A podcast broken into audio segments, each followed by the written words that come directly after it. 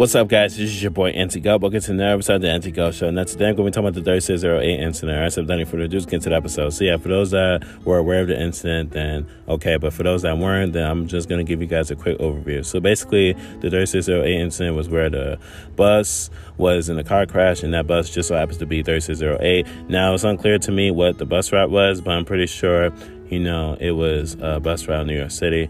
Um, as a matter of fact, it was because it was on a bus number that bus models in New York City use. So, yeah, it's just sad to see that, you know, bus crashes keep happening around the city. So, you know, and if there's any way we could prevent it, then we could prevent it. You know, obviously, a lot of these things are out of our control, but, you know, let's try to prevent in the future if we can. So, you know, a lot of these bus crashes, right? You know, they happen every few times, right?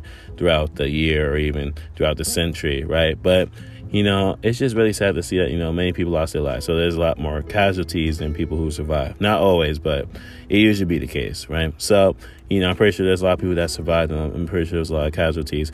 But um, yeah, for those that made out the crash and are alive, then, you know, thank God that you're here. But for the ones that didn't make it, I'm sorry, you know, like, especially if that was someone that you knew, uh, like a family member or a friend or whatever. Yeah, that's gotta hurt. I know I know it has because, you know, that would hurt. You know, I even felt that. So, yeah, man, you know, a lot of these bus crashes happen, right? So I'm pretty sure that bus was towed and was taken to repair at some depot. Now, I'm not sure if it ever got repaired, but if it did get repaired, cool. If not, then hey, it was probably beyond saving grace. So, you know, there's nothing that the people at the depot can do about it. So, yeah, with that being said, I'm going to talk to you guys later. That's all I basically had to say about the crash. You know, this is just my thoughts on the 3608 incident. So, give me your thoughts about this incident, either in the comments or in the DM. So, if you're viewing this on YouTube, leave a comment. If you're viewing this in the podcast universe, leave a DM. So, yeah, with that being said, guys, I'm going to talk to you guys later. So, yeah, if you guys enjoy listening to me and follow podcasts, I do follow podcasts. I got episodes of podcasts as well. So, we can stay tuned for the episodes. How can you say strategy vibes? This is right? Make sense. All right. So,